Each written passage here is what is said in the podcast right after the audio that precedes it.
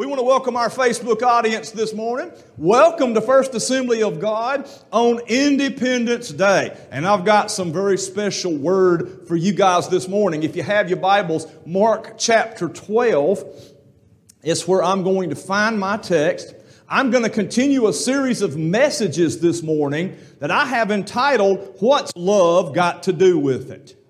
Now, I've been in pastoral ministry for over twenty-five years.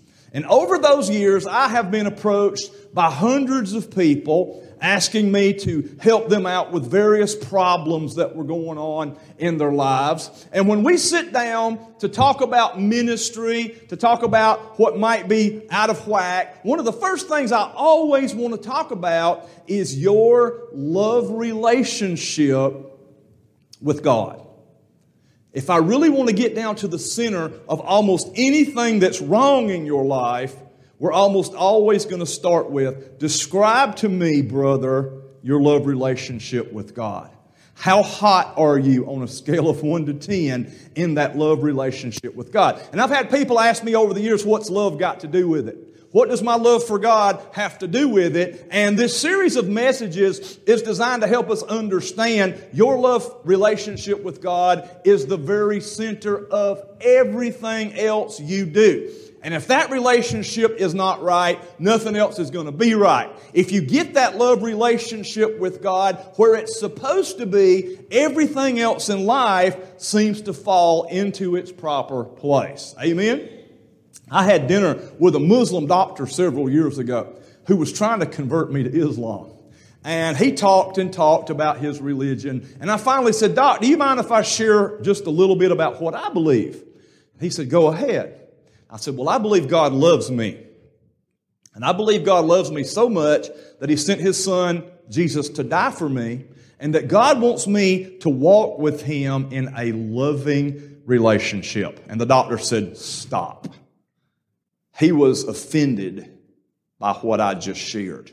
His concept of God has nothing to do with a God who loves us.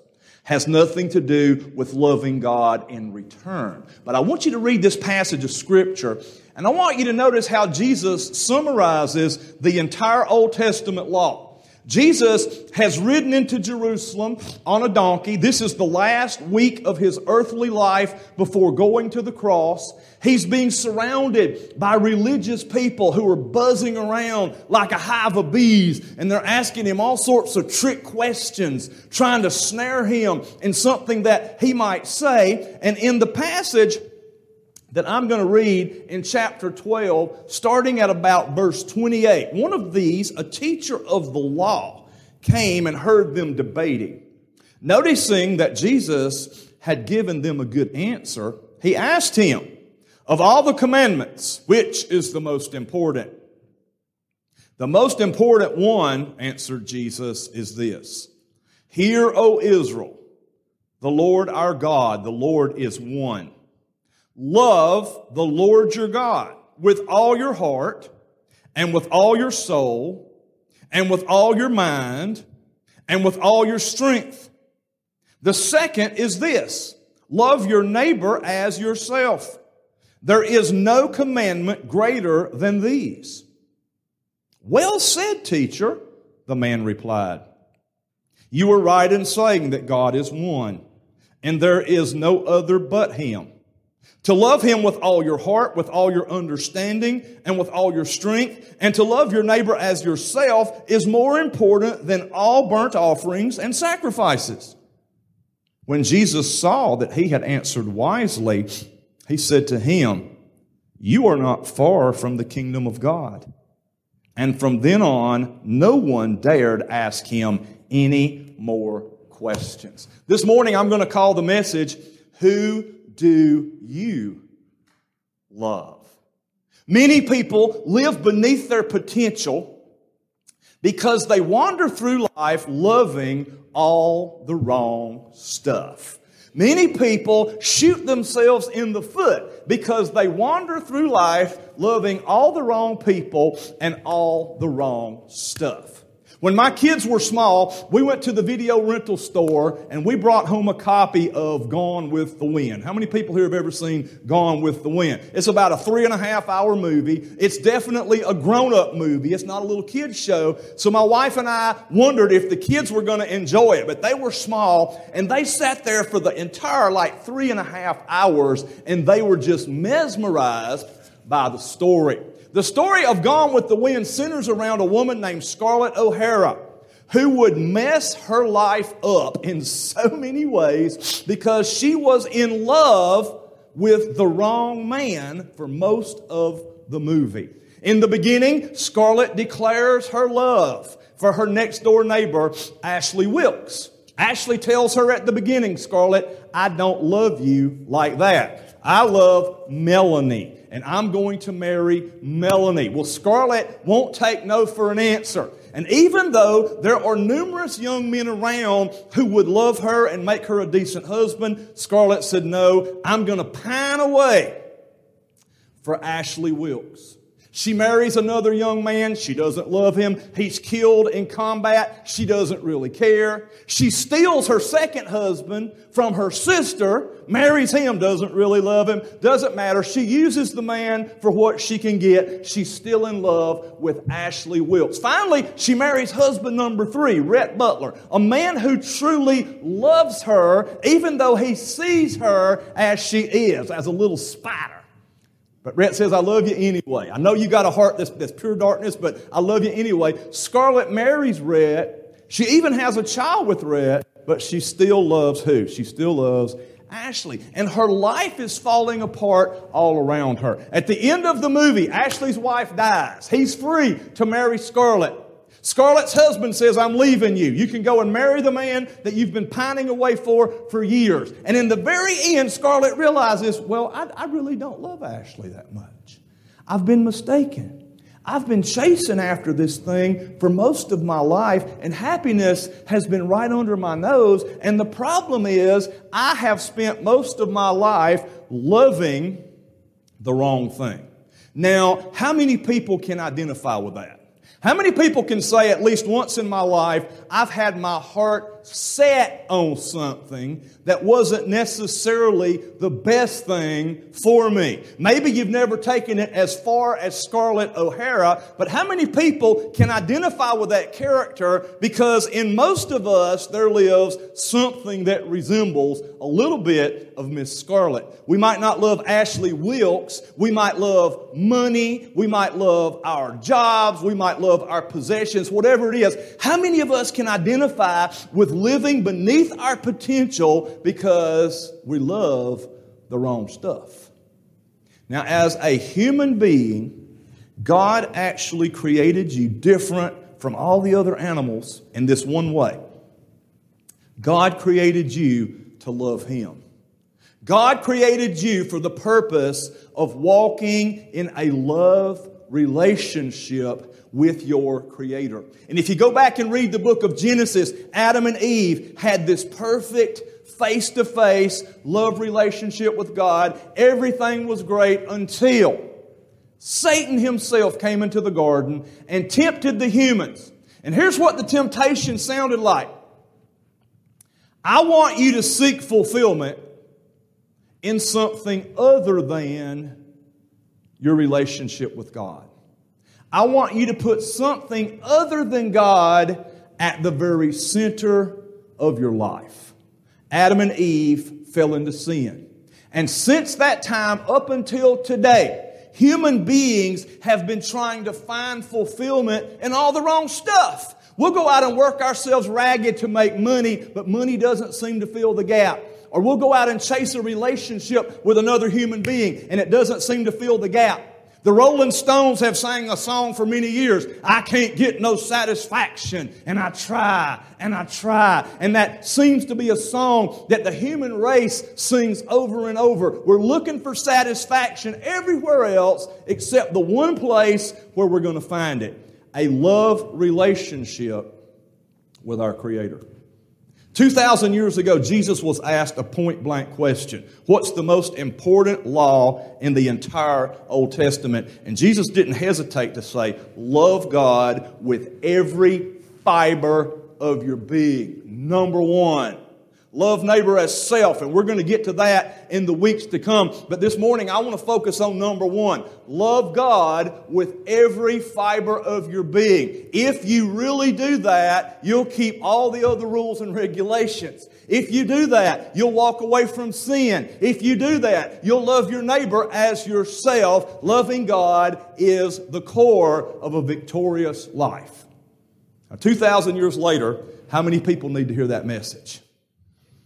two thousand years later, how many people would call themselves Christians, attend church somewhat, live a somewhat moral life, but if they were really honest and they sat down with me in my office and said, Brother John, I've got problems, and the first thing I'm going to dig into is, who do you love? Well, I got a problem over here, but what's that? How, who do you love? It's got everything to do with every, every facet of your life. How many church-going Americans, if they were honest, would have to admit, I love someone or something other than God? So the objective of the message here this morning is, number one, to expose you to this idea. It's going to be foreign to some people, but to expose you to the idea that loving God with all your heart is going to make everything else in your life fall into place. Secondly, we're going to dig into your heart just a little bit. We've only got a couple minutes, but I'm going to dig in just a little bit. And what you're probably going to notice before it's over is that you're not really loving God with all your heart. I'm not here to beat you up over that, but before we leave, we're going to have some music. We're going to have some time to pray at the altar. And I want you to leave here this morning able to answer the question, who do you love? I want you to leave here saying, you know what? I love God with everything I've got. You say, well, brother, how does that work? That sounds good. It reads pretty good in the Bible, but walking the streets Monday through Friday, going to work, all that stuff, how does that really play out? What do I have to do to make that happen? Let's answer that by looking into this passage and uncovering several steps that all of us can take to help us love God with every fiber of our being. Step number one. If I'm going to love God with everything I have, step number one, I must understand what it means to love God. I must understand what it means to love God. One of these, an expert in the law, came to Jesus and said, of all the commandments, which is the most important? Now, expert in the law meant this guy sat around all day and debated scriptures. They memorized scriptures. They parsed out the words in scriptures. And the Jewish religious people had identified five or six hundred commands in the Old Testament. And they would sit around all day debating which one is the most important. And Jesus didn't skip a beat. He quoted from Deuteronomy chapter six, the Shema. Now this was a passage that a religious Jew would have recited in his prayer time every single day. He took this guy back to a passage of Scripture that he probably recited every single morning and helped him really understand what he had been saying. So write this down. This is pretty important. It's possible to know about God and not really love God. This religious man knew about God. He knew the Scriptures. He quoted the Scriptures. But Jesus is about to say, here's one that you quote every morning. Listen to what you're saying. Love the Lord your God with all your heart, with all your soul, with all your mind, and with all your strength. Now, if you want to do that, the first thing that has to take place, you really have to come to an understanding of the word love. Now, I know you guys are far more spiritual than me, but I'm going to share my struggle with you. For many years, I struggled with the idea of loving God. When I hear the word love, I, I think of a feeling. I have feelings for my wife. I have feelings for my kids, for my grandkids. And when you start talking about loving God, I really can't see Him. I really can't touch Him. Can't give Him a hug. How do you love God? God. And when I really began to study the word love in the Bible language, the word love in the original language doesn't have anything to do with feelings. The English version or the American version of love almost always has something to do with an emotion, how I feel. But the word here is the word agape in the, in the original language. And the definition is a choice of my will, choosing to put another person's best interest ahead of my best interest. Now think about that for a minute. When it says love God, it doesn't mean I feel fluttery or, or, or squishy about Him. It means I consciously choose. Now, I can do that. I choose to put His agenda ahead of my agenda. That is the definition of what it means to love God. Now, this is Independence Day. I want to share a couple of illustrations that deal with America and independence. My dad was a young man when the Japanese attacked Pearl Harbor in nineteen forty-one. And I asked him once, Dad, how long were you gone in World War Two? He said, three years and six months. I said, that's like the whole war. He said, yeah. I said, what were you doing prior to that? He said, well, I was a young man. I was married. I had a job. I was doing what everybody does. I was making a living and trying to establish myself financially. And our country was attacked. And my dad and his entire generation dropped whatever they were doing and said, we're going to have to go off and defend our country. Why do they do that? They love, y'all ever use that word? I love my country. But you can't really see and touch your country, right? It's kind of like God. It's more of a concept, right? America, Americans, we are us. We've been attacked. To love your country, doesn't that mean to choose to put your country and its best interest ahead of your own best interest? It's a choice. And that idea really helps me capture the idea of what it means to love God. He doesn't want me to have squishy feelings. I might never have squishy feelings. But in my conscious mind, I can say right now, I choose to put God first. I just finished the Old Testament books of First and Second Kings. They tell the story of the rise and fall of the nation of Israel. They were eventually conquered and carried away into captivity. And God would say again and again, it's because you don't love me. Again and again, you have chosen to put other things ahead of me. Idolatry, sensuality, materialism, whatever it was. God was designed to be number one, and they just wouldn't do it. Couldn't do it. Now, let me ask you a question. If America were attacked today, if bad guys were pouring across the border from Mexico or Canada or whatever, and Americans were just being mowed down in places like Arizona and Texas, they're, they're pouring across the border. How many people here would say, you know what? I would drop whatever I'm doing and I would defend my country. You might be too old to go and fight, but I would do whatever I could. How many people would say, as an American, I love my country, and if we were literally under attack, I would put my country's best interest ahead of my own best interest? When it comes to loving God, that is exactly the definition. If you're going to love God with all your heart, you really have to have a Bible definition. Here's why. Because your brain is like my brain. It's going to reset to the American version of love if you're not careful. You need to hear this and you need to write it down. Love is not a feeling. Loving God means I choose to put God first. Can you handle step number two? Amen? That's step number one, but here comes step number two. If I'm going to love God with all my heart, step number two, I must love God with my whole heart.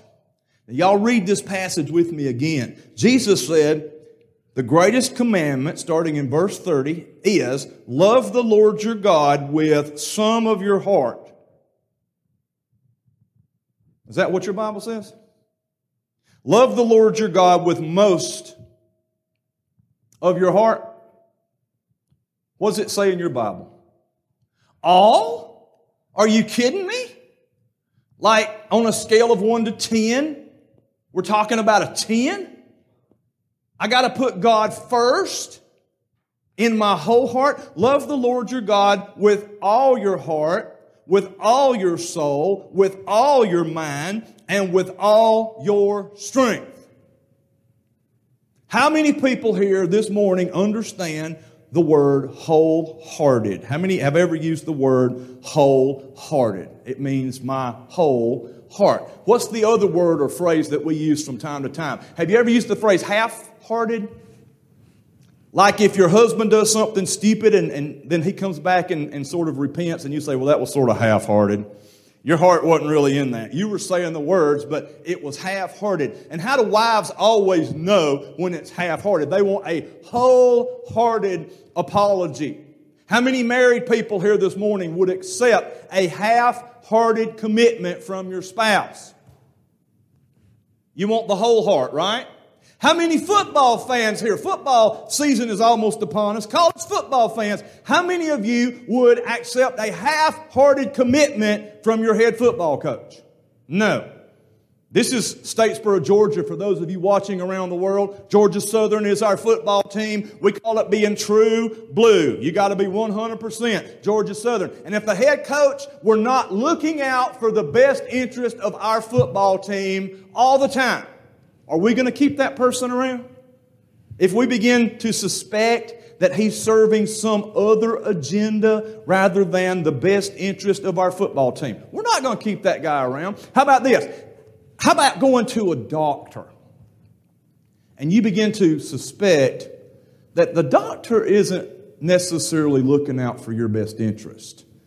He might be recommending a surgery that you don't need because he's got to make a, a payment on his Italian sports car, and you look like thirty-five thousand dollars or forty thousand dollars worth of, of fee to him, and he's really pushing this thing, and you begin to suspect, this guy, he, he doesn't have my best interest at heart. He's looking out for somebody else. He, he's looking out for himself. Are you going to continue to see that doctor? I'm not. We demand a wholehearted commitment out of our spouses, out of our football coaches, out of our doctors. How many of us will turn around and expect God to accept something less than a wholehearted commitment from us?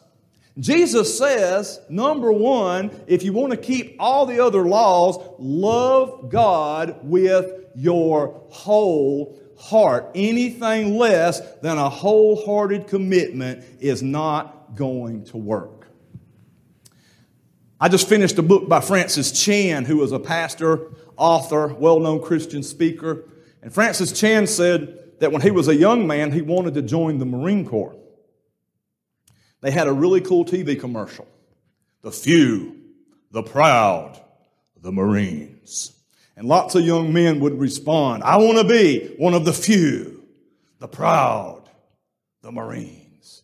Francis Chan said, I, I started to do a little research into what it what it took to get into the Marine Corps, and he started really reading up on boot camp, going to Parris Island for boot camp, and he found out that in order to be a Marine, you had to run a lot.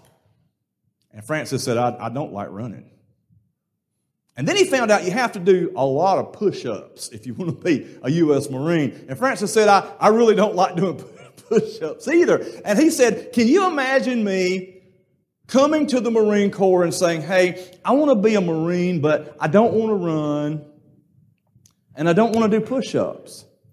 Can you imagine a Marine drill instructor coming into the barracks at like four thirty in the morning, waking everybody up and saying, we're going on a five-mile run, but Francis, you stay in bed. You don't have to do this. Everybody else, we're going to run five miles and we're going to do one hundred push-ups, but Francis, we're going to treat you differently. Does it work that way in the Marine Corps? And Francis said, no, it doesn't.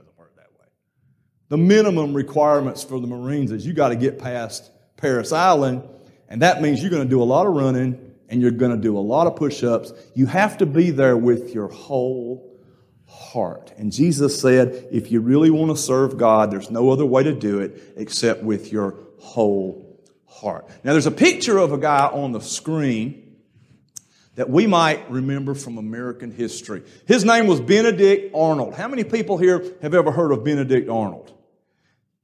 When you hear his name, do you have a positive response or a negative response?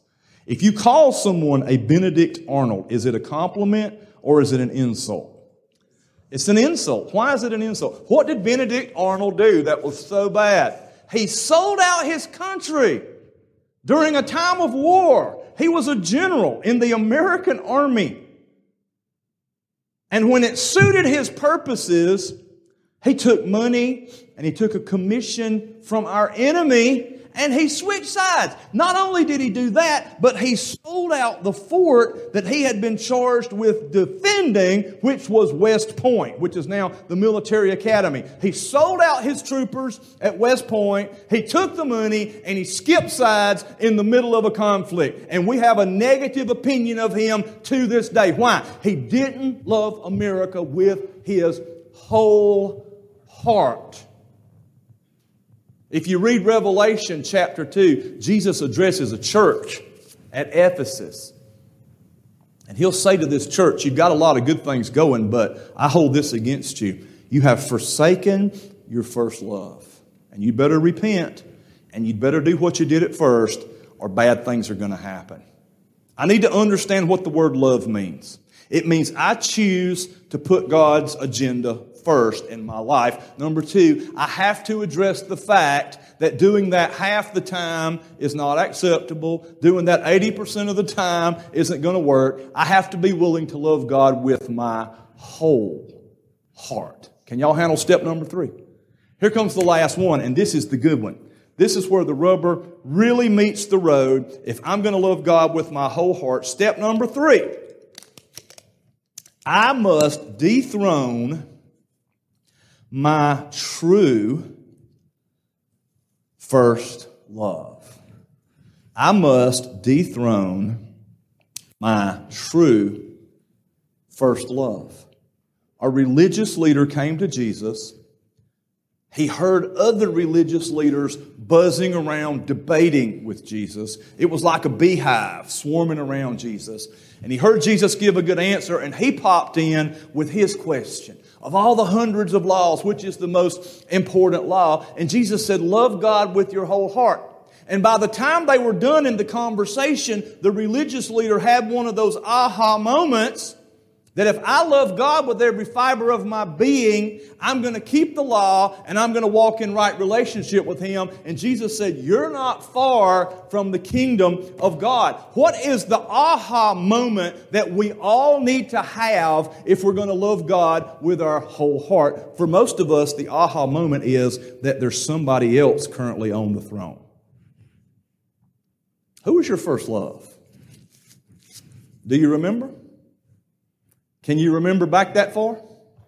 Maybe going to the movies and holding hands with somebody in the dark and you thought, oh, I love you and I love you too, baby. You might have been twelve or thirteen years old. Who was your first love? Would you like for me to tell you who my first love was and still is to this day? It's not my wife. Would you like for me to tell you who my first love is? Scooby-Doo was a cartoon back in the olden days. Do y'all remember Scooby-Doo? My kids loved it. I loved it growing up. And there was always a moment in the Scooby-Doo where they pull the mask off.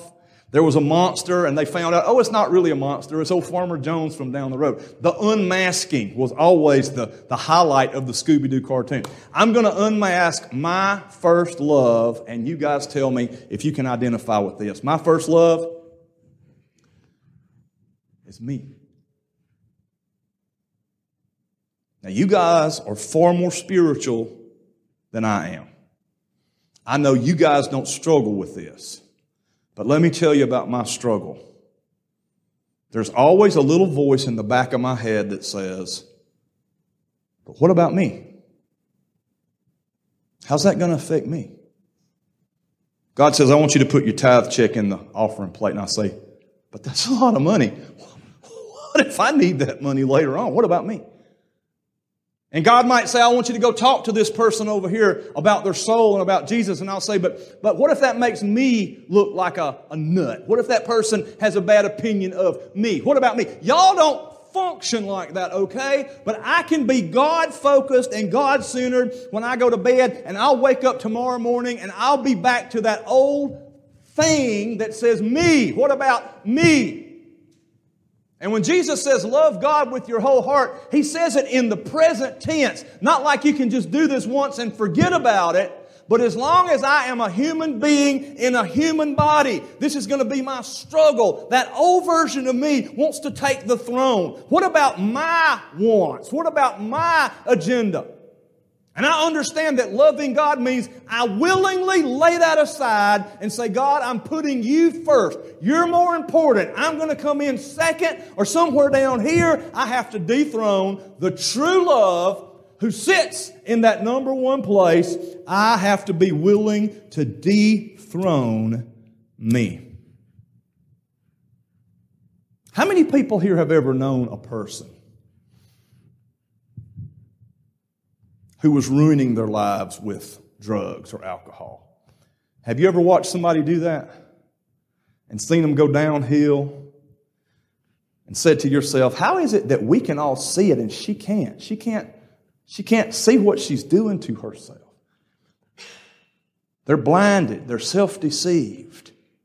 A drug addict is the most self-centered person on planet Earth, and they will drive themselves in the ground, and they'll drive you in the ground with them.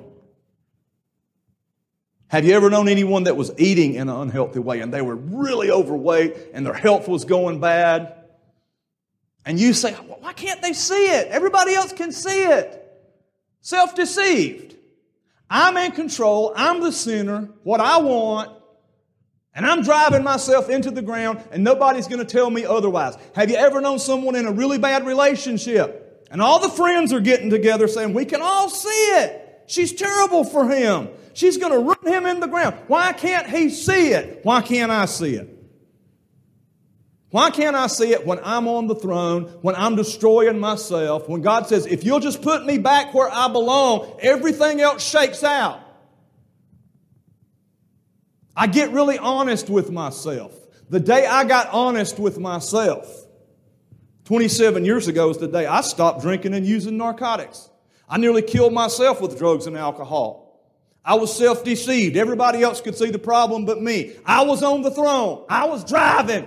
I'm in charge. And I'm running myself in the ground. The day I got honest and said, my real problem is me, that's the day my life changed. I've lost forty pounds plus since last year and kept it off. The day I got really honest and said, my real problem is me. I'm in charge. I'm shoving anything in my mouth that looks tasty and it's killing me. The day I got honest is the day I lost weight and kept it off. The day I got honest with money is the day I stopped running up debts and started paying off debts. The problem was me. If you were honest, if you took a piece of paper and kept track of yourself for an entire week and were honest, how much time do you really spend with God? How much attention do you really give to God? How much money really goes toward the things of God? If you were really honest and kept a really close record, how many people would have to be honest and say, you know, I might give God an hour on Sunday. I might wave at Him for a couple minutes every day. But I spend most of my life focused on myself and what I want and what I think and how I feel and how it's going to affect me. And my problem is me. Jesus said, love God with every fiber of your being. You can't love yourself and love God at the same time. One of you has to go. And the day you get honest and throw up your hands and pull the Scooby-Doo mask off the monster, you're going to be amazed to find the person inside the monster suit is you. And what God's been trying to save you from the whole time is you. Saying you're Scarlett O'Hara, you're driving yourself in the ground, chasing after a phantom that does not exist. Your true life begins when you surrender everything you have and say, God, from this moment forward, your agenda is more important than my agenda. I'm going to close with this. Last slide. My life is like an onion. My spiritual life is like an onion. If you've ever peeled an onion, you know there's a lot of tears involved. But when I came to God twenty-seven years ago, the very first issue we had was an issue of self. I had a career path. I had an agenda. God said, we're going to go this way. And I said, no, we're going to go that way. And we wrestled over it for a while. I backslid for a while. I eventually got on my knees and said, okay, God, your agenda is first. I surrender. That is the essence of loving God. I didn't feel any mushy feelings. I made a conscious decision. At this moment, you are number one in my life. And if you had asked me twenty-seven years ago, do you love God with all your heart? I would have said, yes, I did. But as we walked along over the next year or two or ten, God continued to peel back layers of my heart. How many of you know this is a journey? It's not a destination. It's a journey. So within a couple years, God had peeled my heart back just a little bit more and said, now here's another layer of your heart, John, and I'm not sure that you really love me with all of this. And I came to another place where I had to say, well, you know what, you're right. You have dug a little deeper since the last time, and there's a little bit more heart exposed since last time, but, but you're right. And once again, I choose to surrender my whole heart to you. I've been walking with God for twenty-seven years, and I guarantee you, it doesn't stop. He wants my whole heart. He wants the center driving force of my life to be my love for Him. Everything else I do will fall into line somewhere behind that. But He wants that to be the thing that gets me out of bed in the morning. Now, I'm going to ask you a couple questions. I want you to close your eyes. And this is really where it, it gets, it gets real. How many people here today or watching by Facebook can be honest and say, I've never surrendered my heart the first time? Giving your life to Jesus, being saved, is surrendering your heart, surrendering your life to Jesus. How many would have to be honest and say, I've never done that the first time? Music is about to play. The altar is about to be open. And I want to give you an opportunity to find a place, to kneel down, to just say, Jesus, I surrender my life to you, my whole life. How many people here today or watching by Facebook can say, you know what, I've done that. I know I've done that. But if you ask me right now whose agenda is really driving my life, I'd have to be honest and say, it's mine. There are areas in my heart where God is not the center. I don't love God with my whole heart. I'm not here to beat you up. I am here to call your attention to the fact that until you fix that, nothing else is going to work. Until that is where it's designed to be. You can fight with all these other issues all you want. What's love got to do with it? Everything.